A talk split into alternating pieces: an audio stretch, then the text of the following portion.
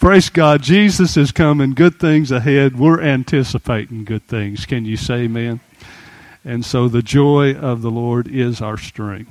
Let's pray, and then I'm going to uh, share with you this morning uh, is the best I know how with the Lord's help. And we trust there will be uh, impartations of truth and, and grace that would increase in our lives. Amen. Father, we do thank you for uh, the privilege to gather together in the name of Jesus. We thank you for everything that that name means. Uh, we ask in that name, Lord, that we would have changes, that we would have, uh, Father God, uh, illumination of heart, that we'd be able to see. Uh, Lord, we purpose, Lord, in sin that we just not allow these things to get away from us, but that we're doers, that we walk in the light of them. I pray, Father, that you would give me utterance uh, to speak, uh, words to uh, share, and that we would all have hear, ears to hear, Lord God, so that you could, uh, uh, Father God, perfect us and uh, take us further on into you. We give you the glory, we give you the honor and praise for it. In Jesus' name, amen. Well, praise God. I've had, you know, some several things that we've been ministering on lately. Wednesday night has been really good and prayer school has been really good. And uh, so uh, this morning, I uh, I felt like the Lord led me a particular way that I had never ministered on before, and so uh, I believe I'm going to uh, do that, and uh, I believe that we're going to glean from it and learn from it and receive from it. So I think for a text this morning, let's go to find Luke chapter 15. We'll start there. And uh, let's just read the Great Commission as well Mark 16 and Luke 15. We'll start in Mark. Mark 16.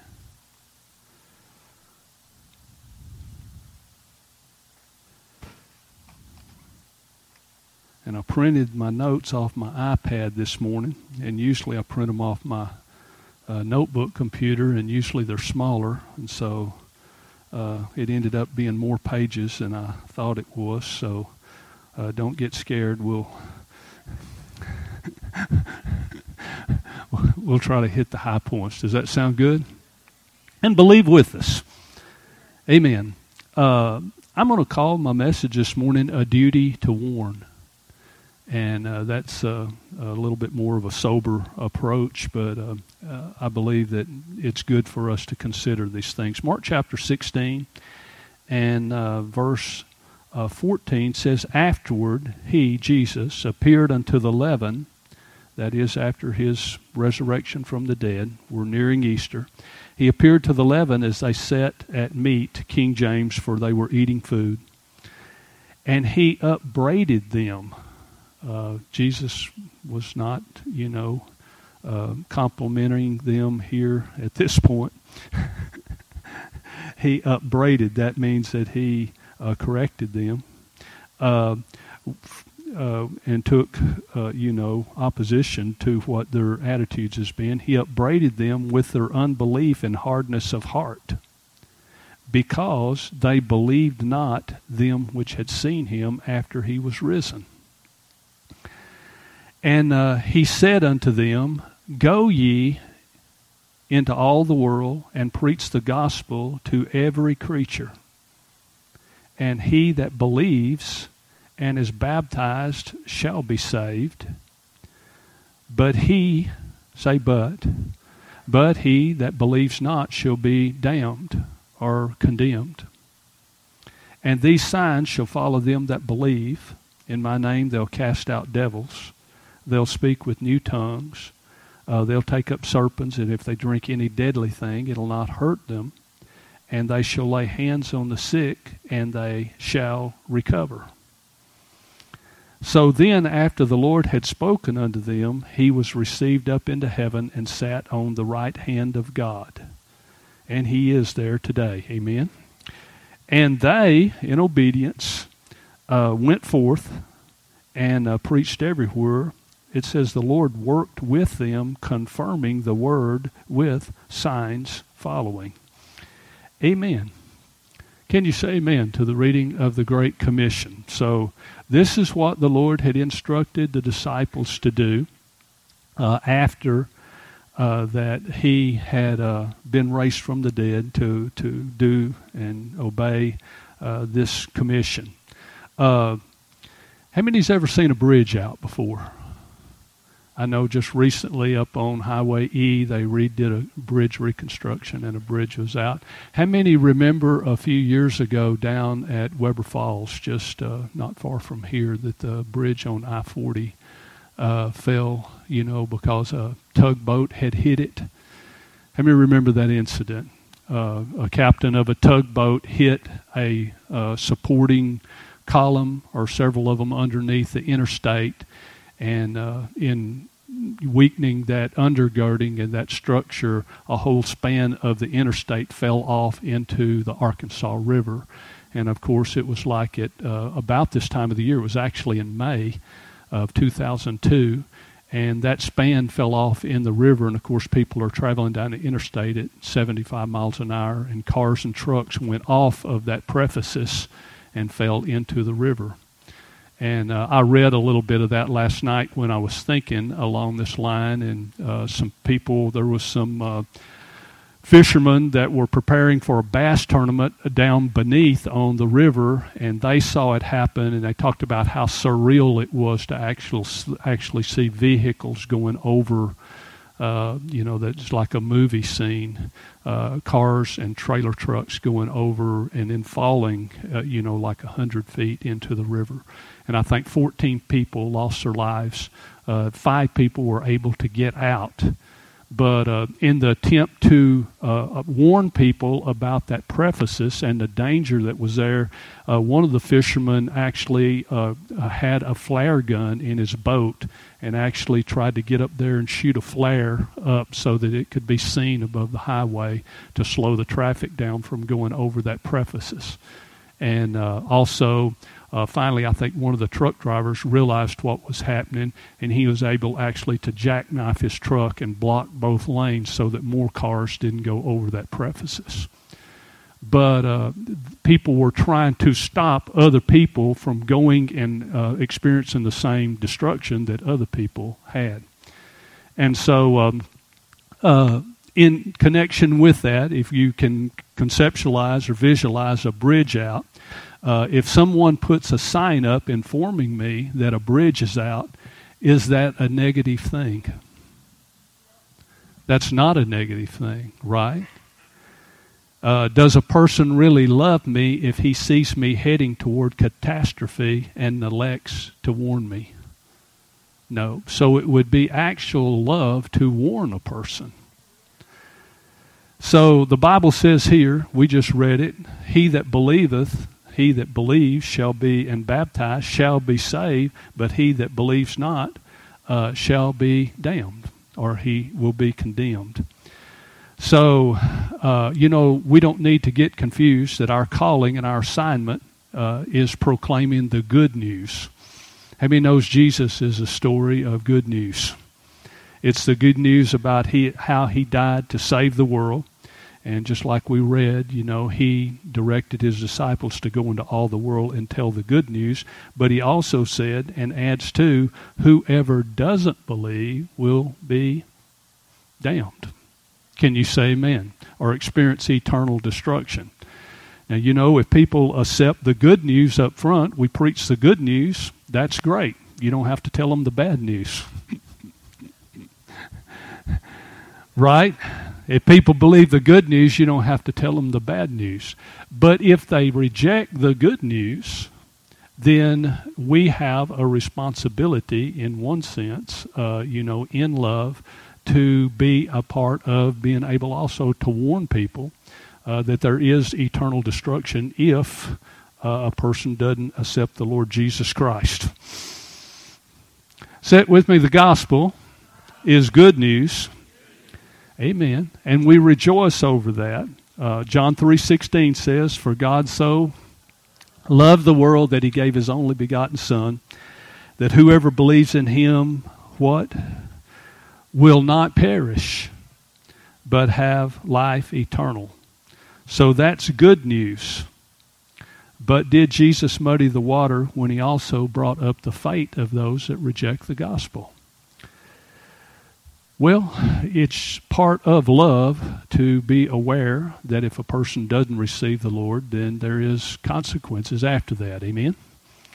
So we encourage people to follow Jesus and to follow his words. How many encourage Jesus to follow people to follow Jesus and his teaching and his words?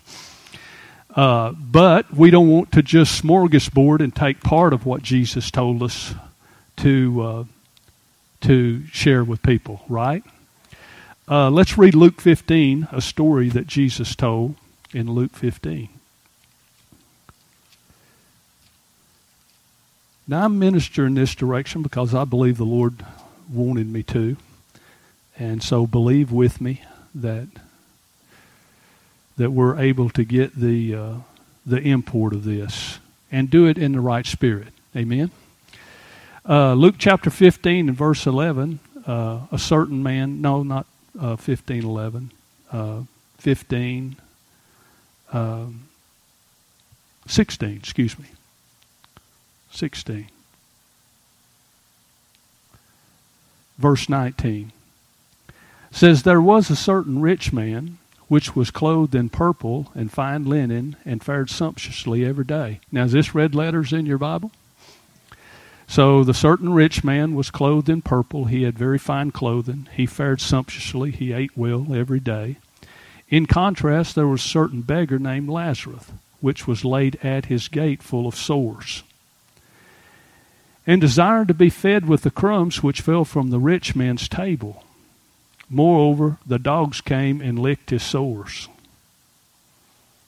And it came to pass that the beggar died and was carried by the angels into Abraham's bosom. The rich man also died and was buried. And in hell he lifted up his eyes, being in torments, seeing Abraham afar off and Lazarus in his bosom. And he cried and said, Father, Abraham, have mercy on me and send Lazarus that he may dip the tip of his finger in water and cool my tongue, for I am tormented in this flame.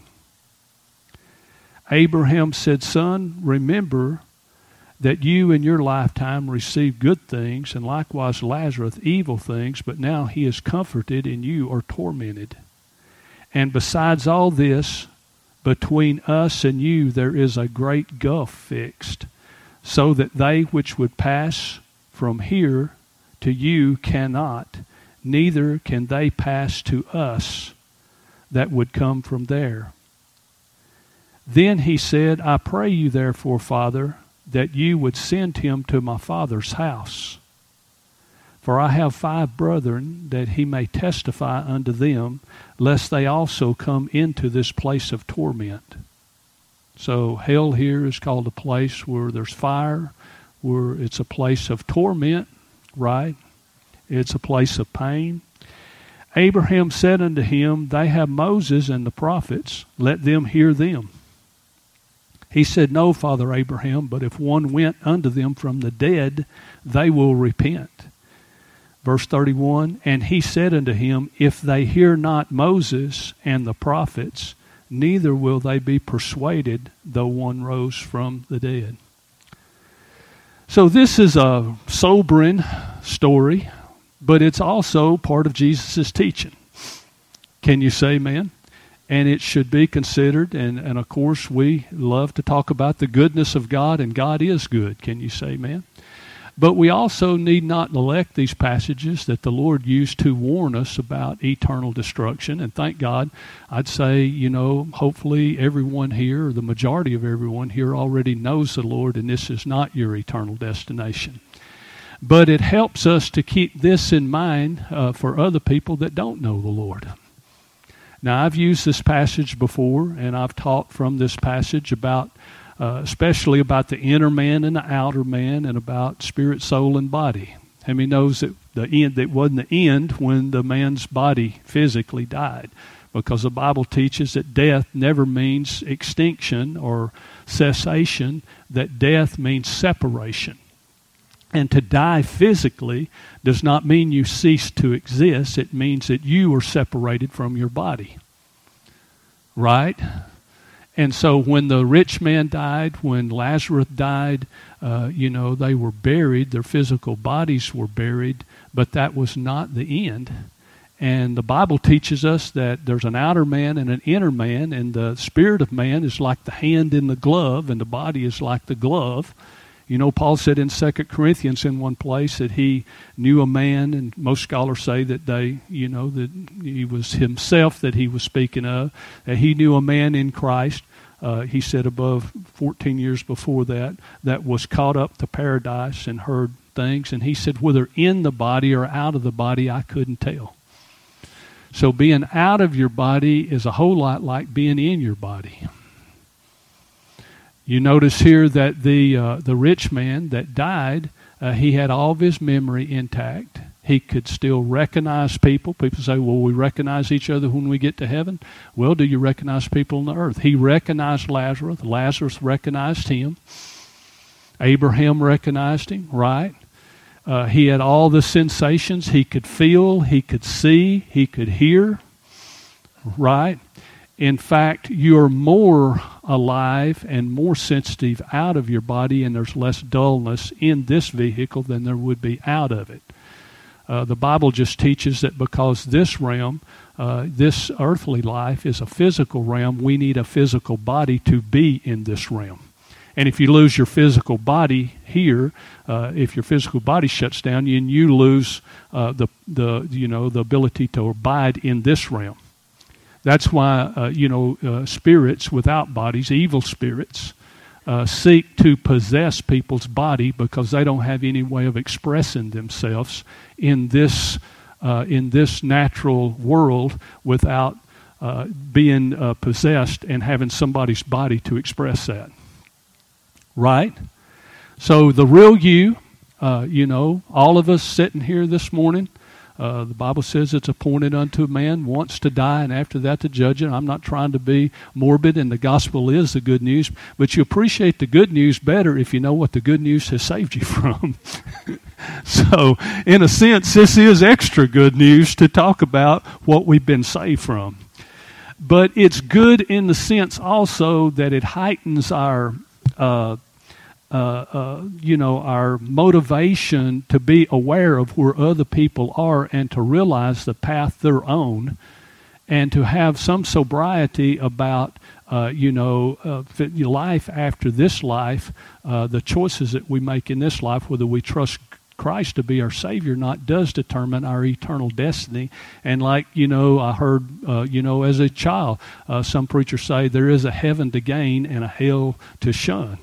And as wonderful as heaven is, hell is, uh, is, is just the opposite.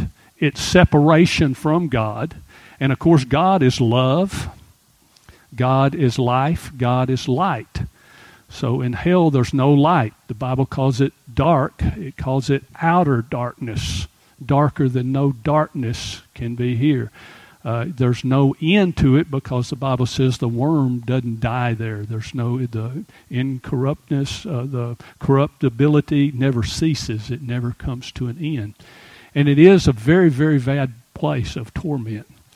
And so, uh, uh, you know, if you believe the Bible, you have to believe all the teachings of Jesus, and the teachings of Jesus includes the doctrine of hell and whether we would like to be, uh, you know, whether that would be our favorite thing to be our doctrine, uh, whether we want it to be or not, it is a reality.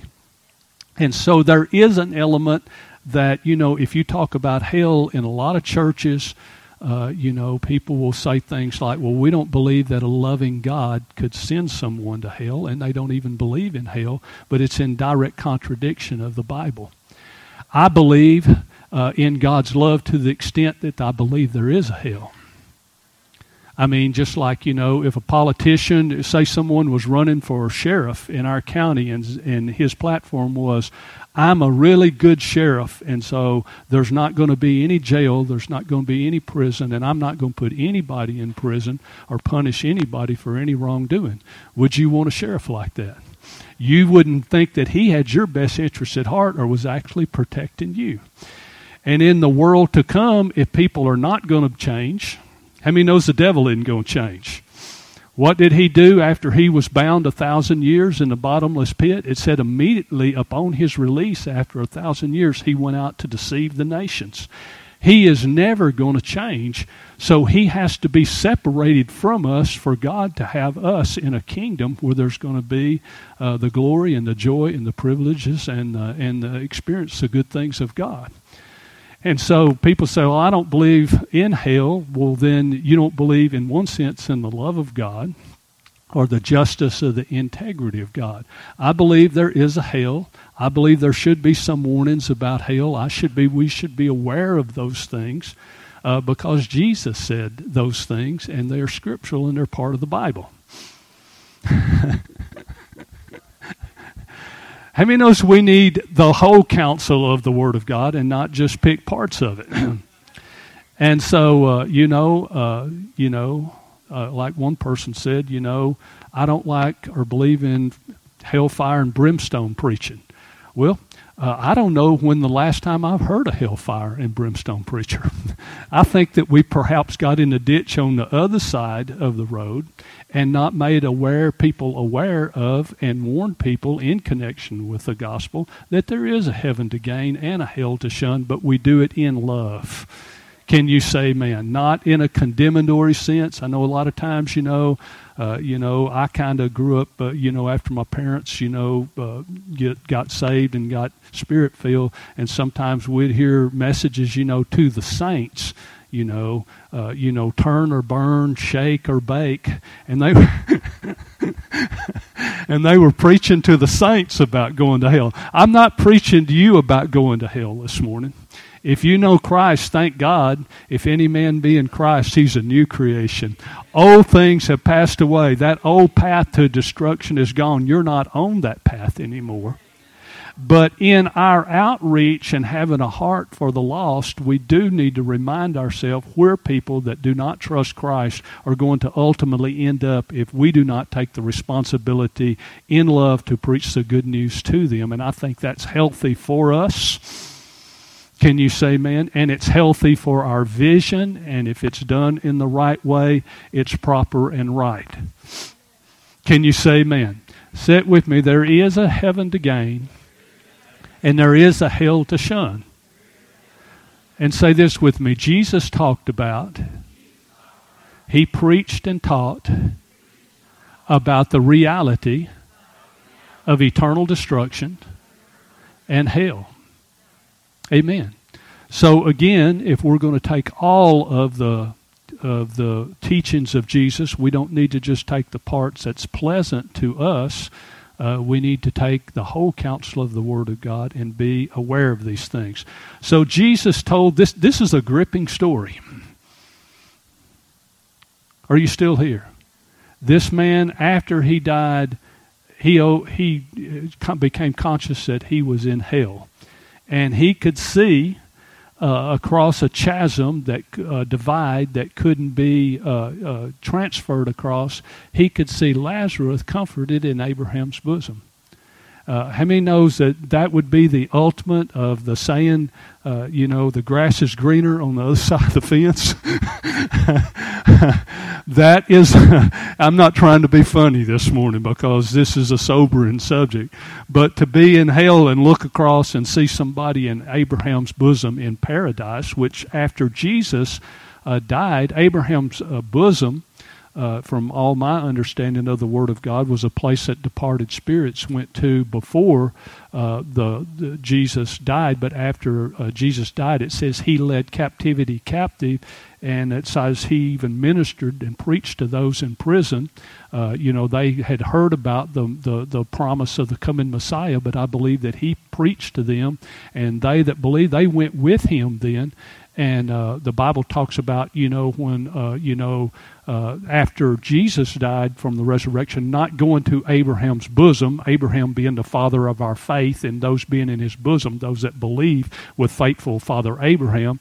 But when we believe, the Bible teaches us, Paul said, uh, you know, to depart and be with Christ is far better.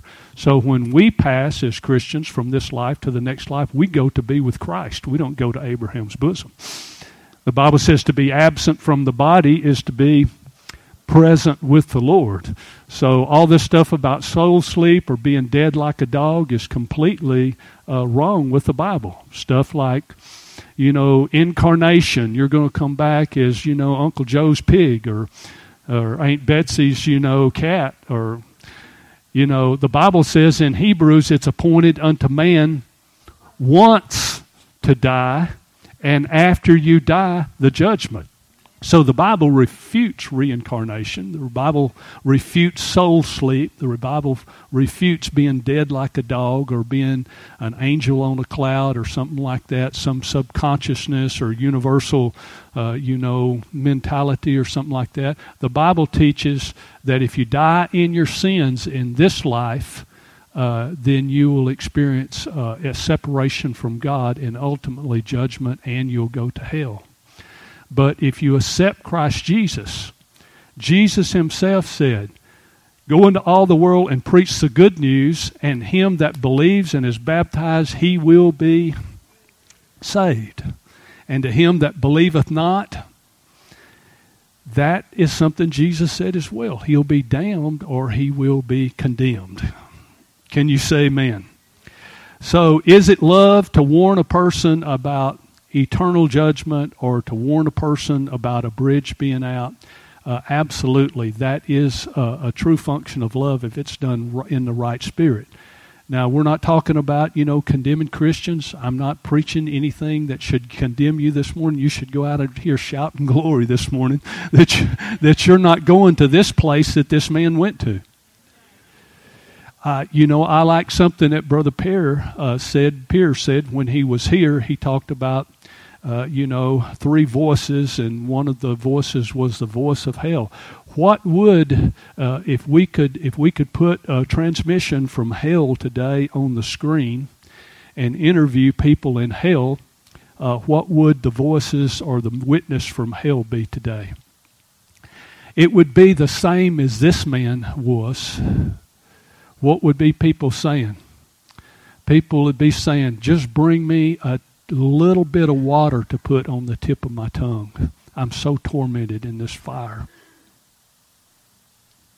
They would also be saying, Send somebody to my family, send somebody to my brother, send somebody to my sisters that they don't come into this awful place. Right? And that's reality. Amen.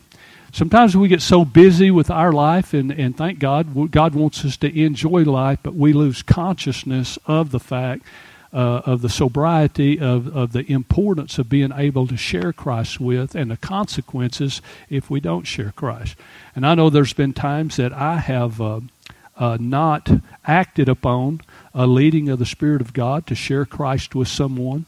Uh, you know, or, or, or was because of fear of what people thought, backed off of that. But I purposed in my heart and over the last little bit gained more boldness and more desire to share Christ even at the expense of no matter what people think. Can you say amen? Uh, let's look at uh, uh, this. Like we said, this teaches the inner and the outer man. It teaches the reality of heaven and hell. Uh, it teaches the brevity of life uh, to incorporate sobriety into life. Uh, it also teaches us that life is, uh, uh like I said, brief. And I often liken this to uh, going to the airport. When you look at the screen at the airport, what do you see? Arrivals and departures, right? And, you know, we got arrivals coming all the time, right? I mean, I saw Gemma this morning, and where's Jonah? He's a just a recent arrival, right? And Ella, and you know these other kids, uh, Nora, and different ones. They just got here, right? Well, there's people just getting here that are arrivals, and then there are people that are leaving here, departures. Do you have any idea how many departures are happening? You mind if I tell you? About at current uh, with the population of the earth, and this was like uh, uh, about a year ago, 151,600 individuals uh, go to the great beyond every day. 151,000 people will leave the earth today. Wow. That's about 8 out of every 1,000, which breaks down to 6,316 an hour. So during church this morning while we're here, of course, I usually don't preach very long, so we're out. I'm teasing. If we're here for two hours, 13,000 people have left this earth. That's a city about the size of what? Siloam Springs? Have left here while we're here. Uh, that breaks down to about, uh, when you break it down into minutes and in seconds, about two people pass this life every second. So,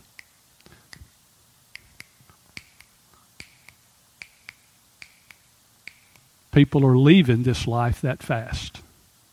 And so then they face eternity, whether they either go to heaven or they go to hell.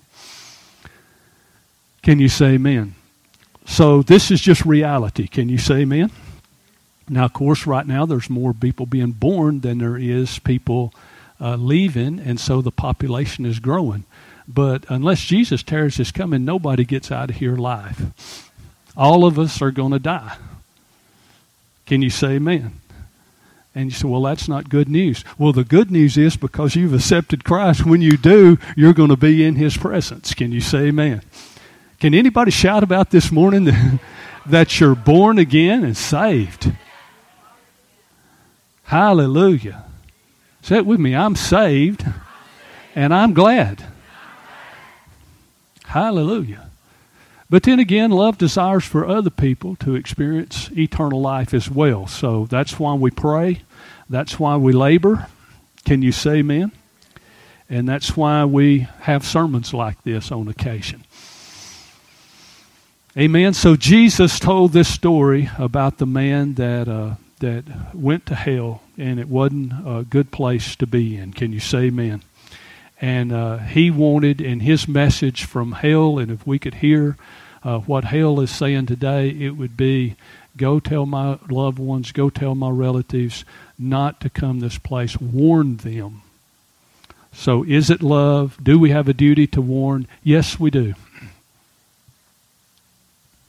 I'm going to try that again. Do we have a duty to warn? Yes, we do. Amen. In love to share the good news of the gospel.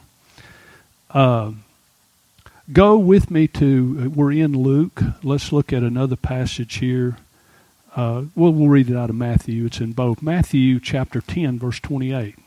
We're talking about words of Jesus.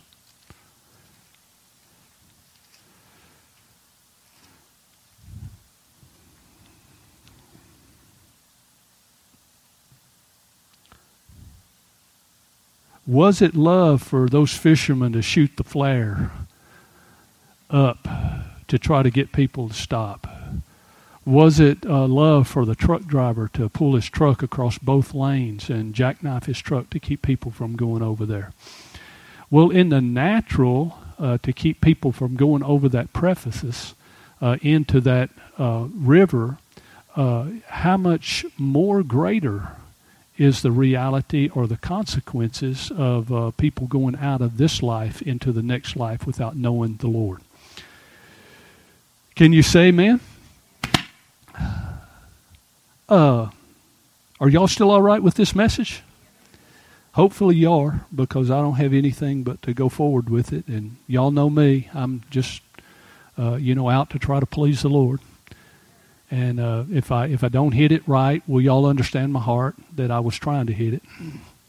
And so I believe that the Lord put this on my heart, and if if I missed it, that's fine. But if I don't, that's you know good. We're to receive it. Amen.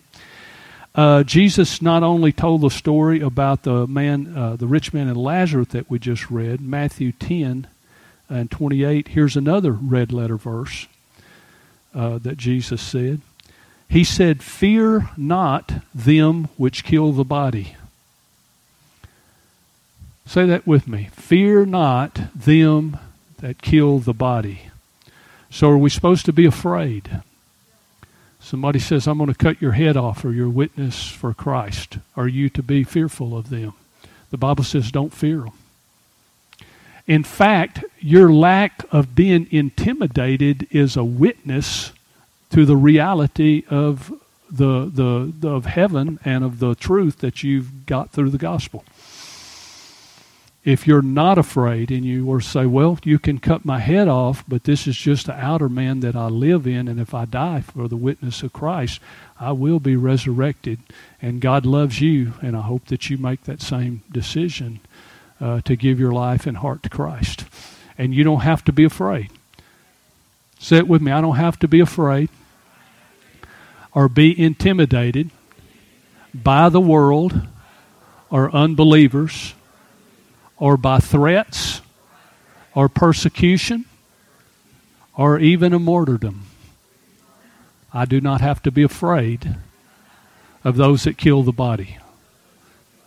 Hold your place there. We'll come right back here. But in Philippians, that's what Paul told the uh, Philippians. If I can find it quickly, it's not part of my notes. Philippians chapter 1, he said this to the Philippians. He was talking about to depart and be with Christ is far better, verse 23. Remember? He said, verse 21, he said, For me to live is what? Christ. And to die is what? Gain. Not pain, not strain, but gain. Now we need to get our mind renewed in that area. If we've had loved ones that knew Christ and have went on and passed this life, then uh, they've gained. They've graduated. They have uh, they have entered into their rewards, and they're eternally secure in God. Can you say Amen? Uh, so he said, "For me to live is Christ, and to die is gain. But if I live in the flesh, this is the fruit of my labor." He said, What I'm going to choose, I don't know. He said, I'm in a strait. He said, I'm between a rotten hard place. Uh, between two, having a desire to depart. He said, I'm wanting to get out of here. How many knows this earth is a trash can compared to heaven? Amen. What, would you rather hang around Jesus or hang around nutty people? I didn't call any names, but I mean, we, we don't have to grieve when we leave here. Amen. If I leave, shout for me. Can you say amen? He said uh, to depart and be with Christ is far better, not just a little better. He said, nevertheless, to abide in the flesh is more needful for you. He said, it's better if I stick around. It'll be a blessing to you. He said, uh, and having this confidence, he said, I, I got faith in my heart. I know that I'm going to abide and continue with you all for your furtherance and joy of faith right?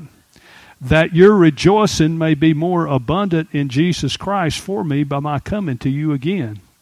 Verse 27, he said, In light of this, only let your conversation, and this is an old King James word that actually means manner of life or conduct. Let your lifestyle, your manner of conduct, do, be what? As becomes the gospel or good news of Christ your life and my life uh, is to be as becomes or becoming. If something is becoming, it's pleasant or, or it's good. Eh, good in regard to the gospel of Christ.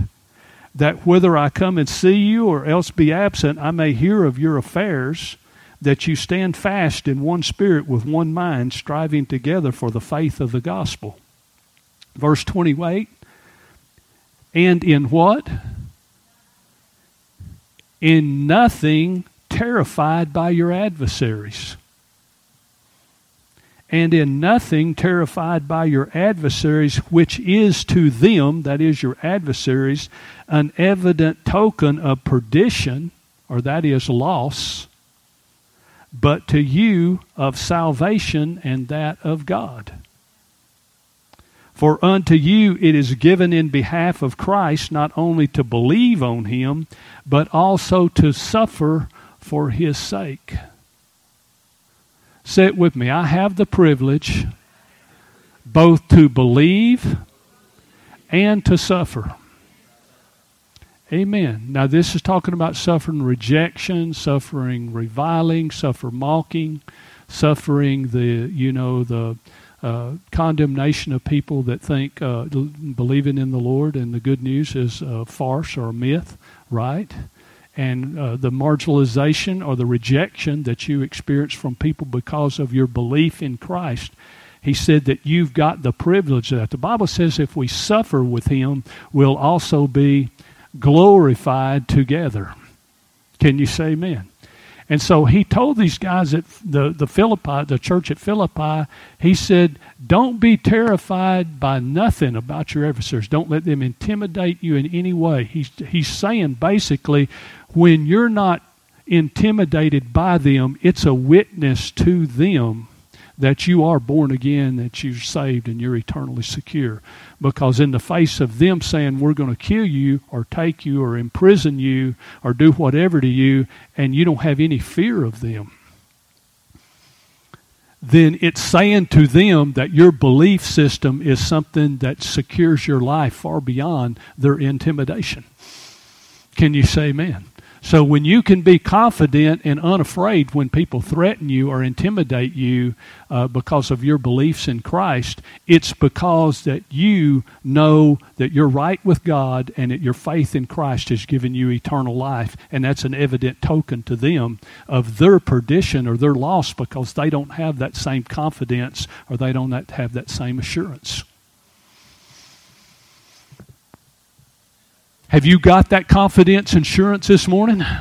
If they said, okay, United States is going to be uh, an ISIS nation and we're going to take all Christians out behind the church and cut your head off, and they walked through the back, the back doors this morning and said, uh, you know, you're going to die for your witness in Christ unless you recant and, and say that Jesus is a farce and you're not going to serve him, we're going to cut your head off. I don't have any choice. I can't deny the one who didn't deny me. He said, If you deny me before men, he said, I'll deny you before my Father in heaven. But he said, If you confess me before men, I'll confess you before the Father and the angels of heaven. Because this life is short, but eternity is long. Can you say amen? But we need to have this kind of resoluteness and this kind of identification with Christ and this kind of, of perception of eternity and uh, live, uh, as it says here, that our lifestyle and our conduct becomes, is becoming to the gospel of Christ or adorns correctly the, the gospel or the good news of Christ.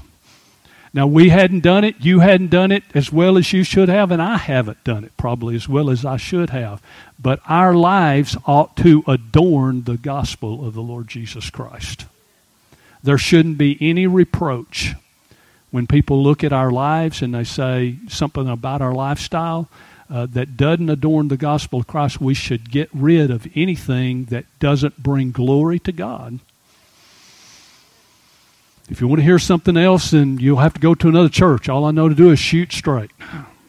Darren used to always tell me, Brother Tim, preach it gun barrel straight. That's the only way I know to do it.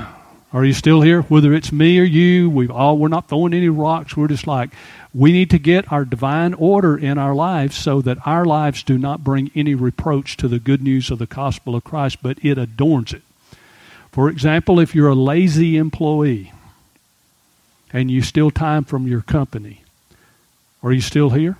Or you steal from your company, that doesn't bring uh, that brings reproach to the gospel of Christ right? If you're embezzling money from your employer, stop it. Let him that stole steal no more. Can you say amen? If you tell lies to other people, that doesn't bring glory to the gospel of Christ. If you lose your temper and curse people out when you do, uh, you need to, you know, uh, you know, get that under uh, the self control of the Holy Spirit helping you have self control so that you don't bring reproach to the gospel of Christ. If you're living in fornication or adultery, you need to repent. Can you say amen? And get out of things that would bring reproach to the gospel of Christ. We have a responsibility to reflect the image of the Lord Jesus Christ because he's coming back. He could come back today, he could come back tomorrow. Uh, there's a heaven, there's a hell, and there's a witness, and we want to live to the glory to him, and we want to be bold in our confession and bring glory to him with our lifestyle in this life. Now, we're not talking about mistakes that we've made in yesterday. We've all made mistakes, and we all have to get things under the blood of Jesus. But let's get it under the blood of Jesus, and to the best of our ability, live a pure life, live a holy life, live a life that glorifies God, and live a life that's a strong witness for the glory of God. Amen? Praise God. So, in nothing intimidated or in nothing fearful, because the here's the thing the fear of God works in proportionality with the fear of man.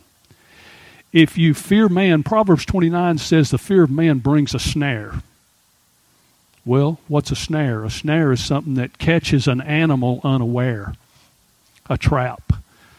So if you're overly concerned about what people think about you, then in proportion to that, is the more you think about what people think about you, the less you think about what God thinks about you. But the, if you fear God, the more you think about what God thinks about you, then the less you care about what people think about you. So to have the fear of God frees you from the fear of man. Well, what if I stand up in this whole bunch and they think I'm one of those uh, you know, Bible toting, tongue talking, uh, casting out devils, Jesus freaks. That's exactly what you want them to think about you. And if they say, you know, are you one of them? You'll say, no, I'm actually a, a teacher and a leader in that bunch. are you still here? You don't want to be a closet Christian that's ashamed of Jesus. Are you still here? So when it even comes to our physical body, we're talking about the reality of what Jesus really taught and talking about teaching the whole counsel of the Word of God. I mean, we just don't want to hear all bless me scriptures and promises about what God will do. We really want to know God and we want to know the full spectrum of who God is and the way things really are you know, they're, if, if, we thank God for our board members of this church and leadership of this church, but there's things, you know, I'm not afraid to preach this this morning because I'm afraid they're not going to get a pastoral committee together to get me out of here because they didn't like the sermon this morning. Are you still here? But if I preached a sermon on hell in a lot of churches, they would be finding a way to get me out of that church because they would not want to hear that. But it's nice to have a church that you don't have to be afraid of what you preach. Can you say amen? And, and, that you know that people respect God. And I'm not saying I'm perfect or any other preacher is perfect, but it's nice to be able to declare. Paul said, uh, you know, I, he said, I haven't refrain from declaring the whole counsel of God's Word to you. Amen? Jesus talked about these things. He warned people. Paul talked about these things and warned people. We need to talk about, on occasion, as the Lord leads us, the sobriety and seriousness of these things and keep the reality of these things before our eyes. Can you say amen? So, Matthew chapter uh, 10, verse 28, here are more words that Jesus said. He said, And fear not them which kill the body. Jesus said, that's a command. So, well, I don't know if I could do that or not. I might be afraid. Well, you might have some symptoms of, of fear, but I'll tell you, in every instance in the Word of God, when people stood up for God and His witness, the, the Bible says when it's you're persecuted, the Spirit of glory and the power of God will also come on you. They didn't like Stephen, but the Spirit of God came upon him. And it says that he spoke with wisdom and with power that they couldn't resist. And even when they were stoning him to death for his witness, it says he was looking up into heaven, seeing the glory of God. So if you get in a situation where you're witnessing before people that want to hurt you, the glory of God will come upon you and it will overwhelm any fear that would try to get on you. Say it with me I will not be intimidated And I will not fear anyone or anything that can kill my body. Say it with me. I'm not afraid to die. Amen. You're not. You're not afraid to die. Amen. Praise God. So he said here, and fear not them which are able to kill the body, but are not able to kill the soul. They don't have any power over my spirit, over my eternal soul. Can you say amen? He said, but rather fear him who is able to destroy both soul and body in hell. So, who are you to fear? who are we to fear? We are able to fear Him who has the power over body and soul eternally. Can you say amen? So, we don't fear man, we do fear God. And the more you fear God, the less you fear man. And so, if you're a person that's easily intimidated or a person that's easily controlled or manipulated by other people, uh, you need to ask the Lord to help you get free from that so that you're not intimidated or fearful. Who are they if they don't know God? And they're not walking in the light of God. You know, David, when he met Goliath, uh, all the men in the trenches was calling him, Have you seen this, this giant? David never called him a giant. He said, Who is this uncircumcised Philistine? In other words, uncircumcised Philistine, circumcision was the token of the covenant. He was saying, This guy does not have a covenant with God and he's a heathen, and we're the people of God and the God of Israel. We're in covenant with the God of Israel, and God is on our side. So if God is on our side, it don't matter who's on the other side. If God be for us, who can be against us? So if everybody in the world opposes you, like one guy said, uh, you know, they, they said to this guy that was championing the deity of the Lord Jesus Christ back in like the second or third century, they said, take care, the whole world is against you. And he stood up and said, well, I'm the against the whole world. He wasn't a wishy washy, well wishing Christian.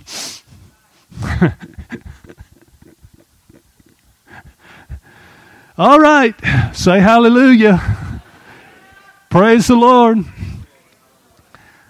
Glory to God. So, uh, Jesus issued uh, warnings. Can you say amen? And it was love to issue warnings. Let me just read. Can I read a couple more scriptures and then a few co- quotes? Uh, we're here in Matthew. Go to Matthew 11, just across the page in verse 23. Jesus had uh, left Nazareth and went to the city of Capernaum as the headquarters for his uh, ministry on the Sea of Galilee. And the majority of the miracles that were done that we see recorded in the Gospels happened at Capernaum. A good portion of them, I'd say, I'm just guessing, but 40 or 50 percent of the miracles recorded happened in Capernaum. In other words, the power of God was displayed, the glory of God was displayed in those areas. But there was a lot of rejectors and a lot of people that did not receive him. And notice what Jesus said. Although the gospel is the good news, he said about Capernaum, he said, Thou, Capernaum, which are exalted unto heaven. In other words, you're a proud city. Is there any proud cities around in our time? You are exalted unto heaven, you shall be brought down to hell. For if the mighty works which had been done in you had been done in Sodom, it would have remained until this day. But I say unto you that it shall be more tolerable, say more tolerable, more tolerable for the land of Sodom in the day of judgment than for you. How many knows that Sodom and Gomorrah experienced judgment? But he said these people that rejected the good news of the gospel and rejected him personally as the sent one from God, that it would been better off to be part of Sodom and Gomorrah than it would been to be a part of Capernaum because uh, it would be more tolerable in the day of judgment for uh, Sodomites and, uh, and uh, Gomorrah people than it would have been for uh, the people of Capernaum. Good news? Yeah, but still a warning. Can you say amen? So is it love? And do we have a duty to warn? Jesus did, Paul did. I'm not going to get into the pages of notes that I had in connection with Paul warning people, but all through uh, the the got the epistles written to the churches, there was also uh, warnings about these things. Can you say amen? Uh, give me a couple of minutes here. Uh, Brother Kenneth Hagin, how many knows we can learn not only from the Word of God, but from the experience of others? He has a little mini book that I encourage you to read that's called I Went to Hell. Uh, Brother Hagin tells about his experience before he was born again when he was 16 years old of dying and going down and how dark it was and the flames of hell and how God spoke when he was right at the gates of hell and he came back up. And that happened three times and then uh, he was born again. The third time he came up, he was praying, and at the top of his voice, and when his spirit entered his body, uh, you know, he was born again. And after that, he talked about having peace. And then he he he almost died another time after that. And then instead of going down to hell, he went up to heaven. so he went both to hell and to heaven. One time we were ushering at uh, one of the meetings there when I was a student, and uh, somebody came out of the bookstore and said, "You know, I read his book. I believe in visions, and he's talked about his going, being caught up to heaven. And he said he's got a book uh, that he went to hell. He said he's been to heaven. He's been to hell. That guy's been everywhere." but I encourage you to read that book in conjunction with uh, what we're talking about. But um, these are a few comments from the book. Uh, and like I said, I got a lot of pages of notes and I printed them up from my iPad, and so they don't have page numbers on them. So some of them, you know, are kind of out of order here. But we're getting this. Can you say amen? say, I'm getting this. uh, he wrote, he said this I wish I had adequate words to describe the horrors of hell. People go through this life so complacently, so unconcerned as if they will not have to face hell.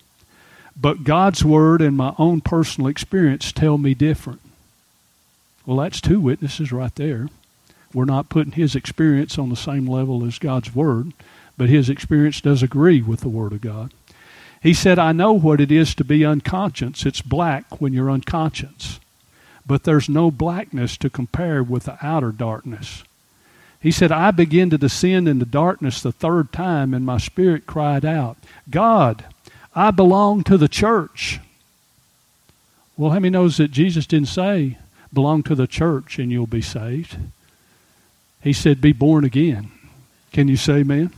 He said, God, I belong to the church. I've been baptized in water. I waited for him to answer, but no answer came, only the echo of my own voice as it came back to mock me. It will take more than church membership. It'll take more than baptism in water to miss hell and to make heaven. Jesus said, You must be born again. He said, Certainly I believe in being baptized in water, but only after a person is born again. Certainly I believe in joining the church, but only after a person is born again. If you merely join the church and are baptized in water without being born again, you'll go to hell. He proceeded to tell how the Lord brought him back from that horrible horrible place. And he later wrote of another spiritual experience he uh, experienced years later. This was in, in, a vision that the Lord uh, ministered to him. He said, Jesus was standing there, and I stood in his presence. He was holding a crown in his hands. The crown was so extraordinarily beautiful that human language cannot describe it. Jesus said to me, This is a soul winner's crown. My people are so careless and indifferent. This crown is for every one of my children. I speak and say, Go speak to this one or pray for that one, but my people are too busy. They put it off, and souls are lost because they will not obey me. When Jesus said that, I wept before him. I knelt down and repented of my failures. Then Jesus said to me, Come up hither. It seemed as if I went with him through the air until we came to a beautiful city. We did not actually go into the city, but we beheld it at close range as one might go up on a mountain and look down on a city in a valley. Its beauty was beyond words. Jesus said that people selfishly say they're ready for heaven. They talk about their mansions and the glory of heaven, while many around them live in darkness and hopelessness. Jesus said, I should share my hope with them and invite them to come to heaven with me. Then Jesus turned to me and said, Now let's go to hell. And we came back down out of heaven. And when we got to earth, we didn't stop, but we kept going. Numerous scriptures in the Bible refer to hell as being beneath us. For example, Isaiah 14:9 says, "Hell from beneath is moved for you at the at, for thee at, to meet thee at your coming." Another scripture says, uh, same chapter, verse 15, you'll be brought down to hell. Um, another scripture in Isaiah says, Hell hath enlarged itself, uh, and he shall descend into it. Uh, we went down to hell, and as we went into that place, I saw what appeared to be human beings wrapped in flames. I said, Lord, this looks just like it did when I died and came to this place on April 22nd, 1933. You spoke, and I came back up out of here. I then repented and prayed, seeking His. Uh, then I prayed and sought your forgiveness, and you saved me. Only now I feel so different. I'm not afraid nor horrified as I was then. Jesus told me, warn men and women about this place. And I cried out with tears that I would. The Lord told Jesus to share his hope that he had about heaven. How many have the blessed hope that you're not going to hell? Praise God. Jesus told him, He said, warn men and women about this place. And I cried out with tears that I would. Hell wasn't Jesus' primary message. Can you say amen? The love of God, the goodness of God was his primary message. Our messages are to be love based and love motivated. But true love will warn people if it sees them heading toward destruction. So there is a balance. Can you say amen on this? And we do have a duty to warn people. Amen. I want everyone in this church and I want myself to have the beautiful crown that Jesus taught, the soul winner's crown. Can you say amen?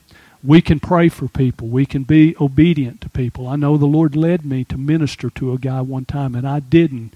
And it was just a few days after that that he committed suicide. And I don't know if the blood well, that will be on my hands. I ask the Lord to forgive me of that. But if the Lord moves on our heart to share the good news of the gospel with someone, it doesn't we're not too busy to share the good news. Can you say amen? We're not too busy. Amen. We're not afraid of what people might think.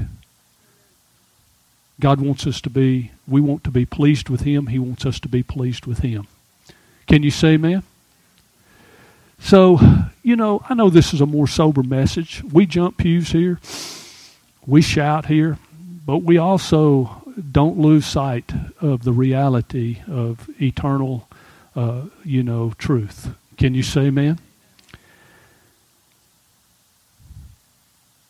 Is this all right? Can I read a few more quotes before we go? These are quotes that men of God have said about uh, J. Hudson Taylor said, Would that God would make hell so real to us that we cannot rest, heaven so real to us that we must have men there, Christ so real to us that our supreme motive and aim will be to make the man of sorrows the man of joy by the conversion of many to Him. uh, William Booth, who was the founder of the Salvation Army, uh, which is largely today more of a, uh, I guess it varies from place to place, but a you know a, you know, a place where you can get help. But um, William Booth said most Christian ministries would like to send their recruits to Bible school for five years. I would like to send our recruits to hell for five minutes. That would do more than anything else to prepare them for a lifestyle of compassionate ministry. Uh, I also read where he said if every Christian could see into hell for 20 seconds, he said two things would happen. They'd never backslide and secondly, they would have a compassionate ministry for the lost. And that's my purpose in sharing it this morning that you and I not backslide and that we have a compassionate ministry to others. Can you say amen? He also said, I consider, William Booth, the chief dangers which confront the coming century, which we're about a hundred years after, will be religion without the Holy Spirit, Christianity without Christ, forgiveness without repentance, salvation without regeneration, politics without God, and heaven without hell. Dwight Moody said, No one should ever preach on the topic of hell without a tear in his eye. Praise God. This is not a, a you know, a, a, you know, this is a, a love thing. Can you say amen? Uh, couple of more quotes.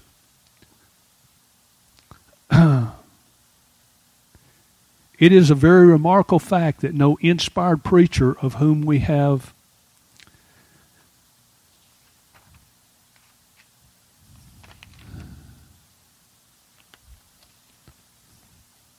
Y'all all right?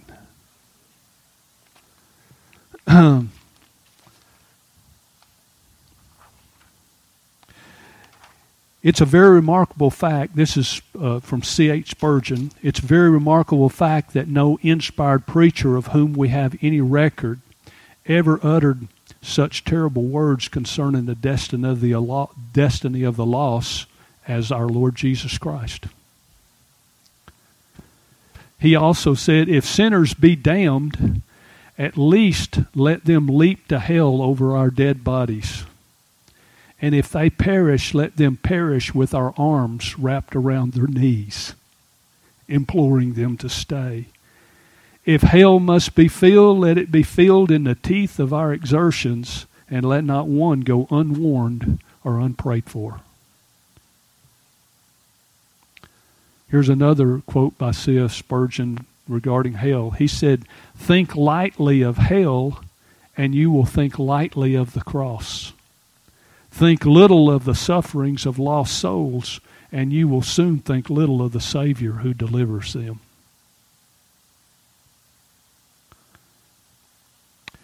Another one said, If I never spoke of hell, I should think I had kept back something that was profitable and should look on myself as an accomplice of the devil. Well, praise God. I'm not an accomplice of the devil. I spoke on hell this morning, okay? uh, another person said, This is C.S. Lewis. How many's read C.S. Lewis's writing? He said, There is no doctrine which I would more willingly remove from Christianity than the doctrine of hell if it lay in my power. But it has the full support of Scripture and especially of our Lord's own words. It has always been held by the Christian church and has the support of reason.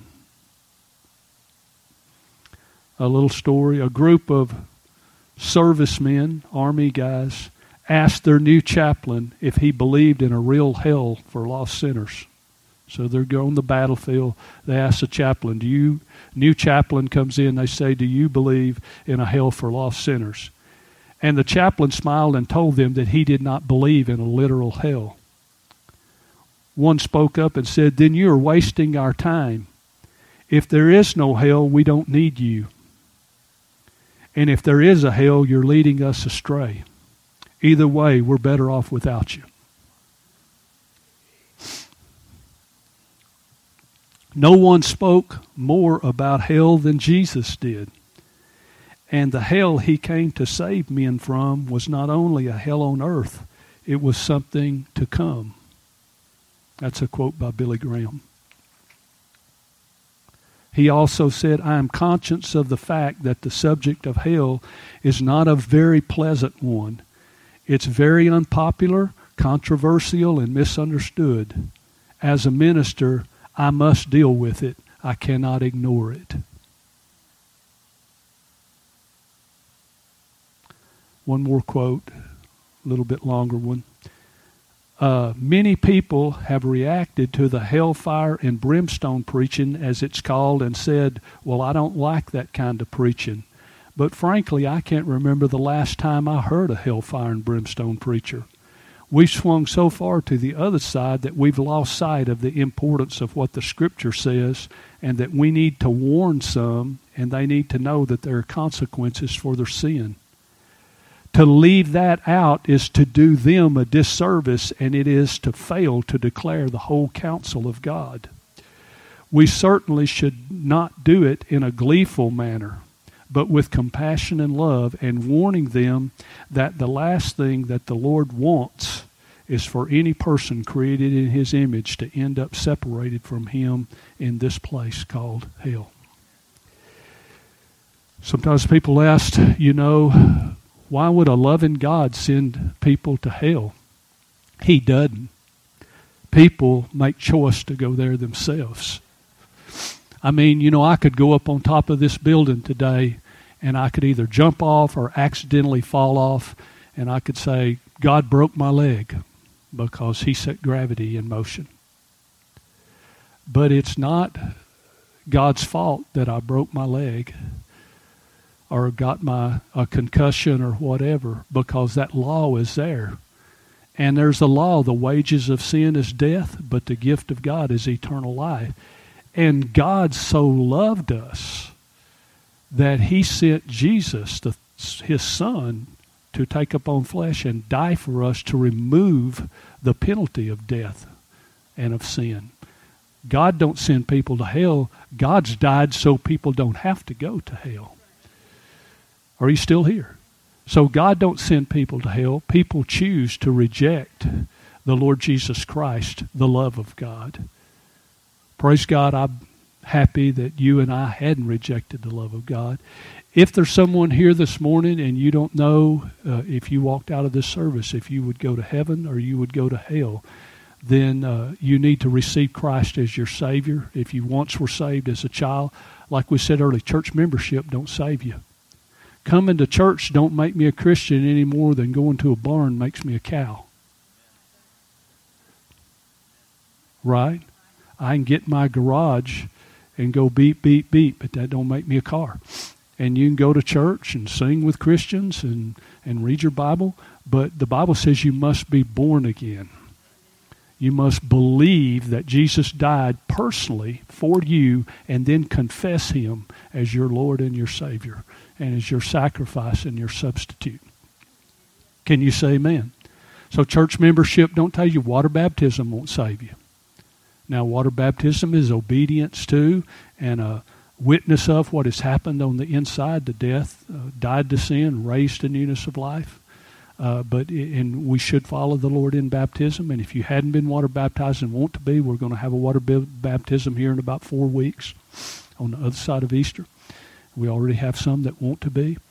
And so uh, that's good and right, but water baptism won't save you. It's faith in the cleansing power of the blood of Jesus that makes a person a new creation in Christ Jesus and washes their sins away. Can you say amen? So those things won't save you. And if you never have been saved, if you don't know you'd go to heaven when you walk out those doors, then you need to talk to someone this morning. And you need to know that you're born again and that your sins are forgiven and that Jesus is your Lord. You don't have to go to hell. I'm so happy this morning. I know I'm a little bit, you know, uh, tender this morning because of the subject matter and the sobriety of this. Uh, but you don't you don't have to go to hell. You can go to heaven. I'm going to heaven. He's going to heaven. he knows Jesus. So we do have to incorporate the reality of this matter. Maybe next Sunday we'll talk about heaven. Hey, and we'll all shout together. But we need to know where the other guy is at. So if we have an opportunity to share the good news with him, that we don't pass that by and we realize what's at stake. Can you say amen? Stand up with us. I know I went just a minute or two over. I thank y'all for the privilege. I'm learning to minister better. Y'all are learning to listen better. When we both get perfect on that, we'll all have it, you know, just which will be when.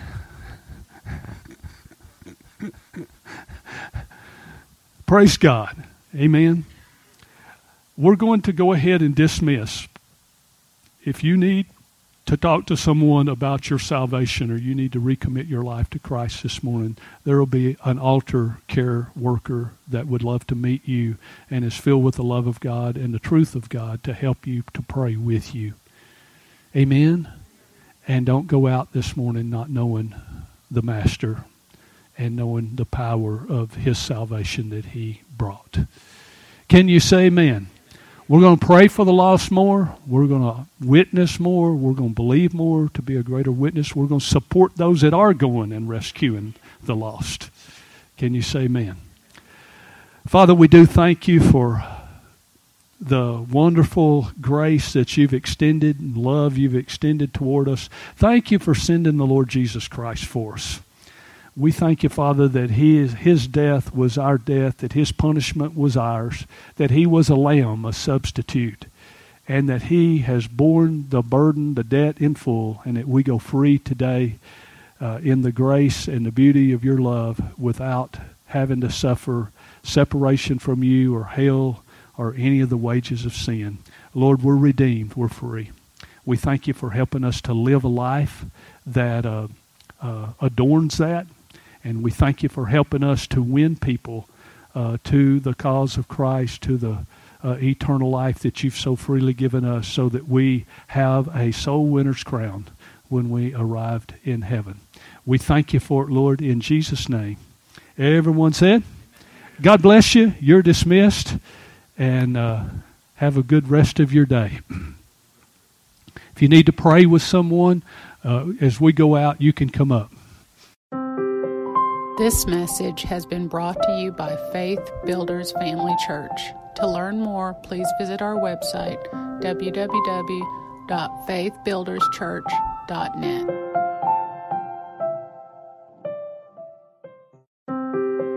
This message has been brought to you by Faith Builders Family Church. To learn more, please visit our website, www.faithbuilderschurch.net.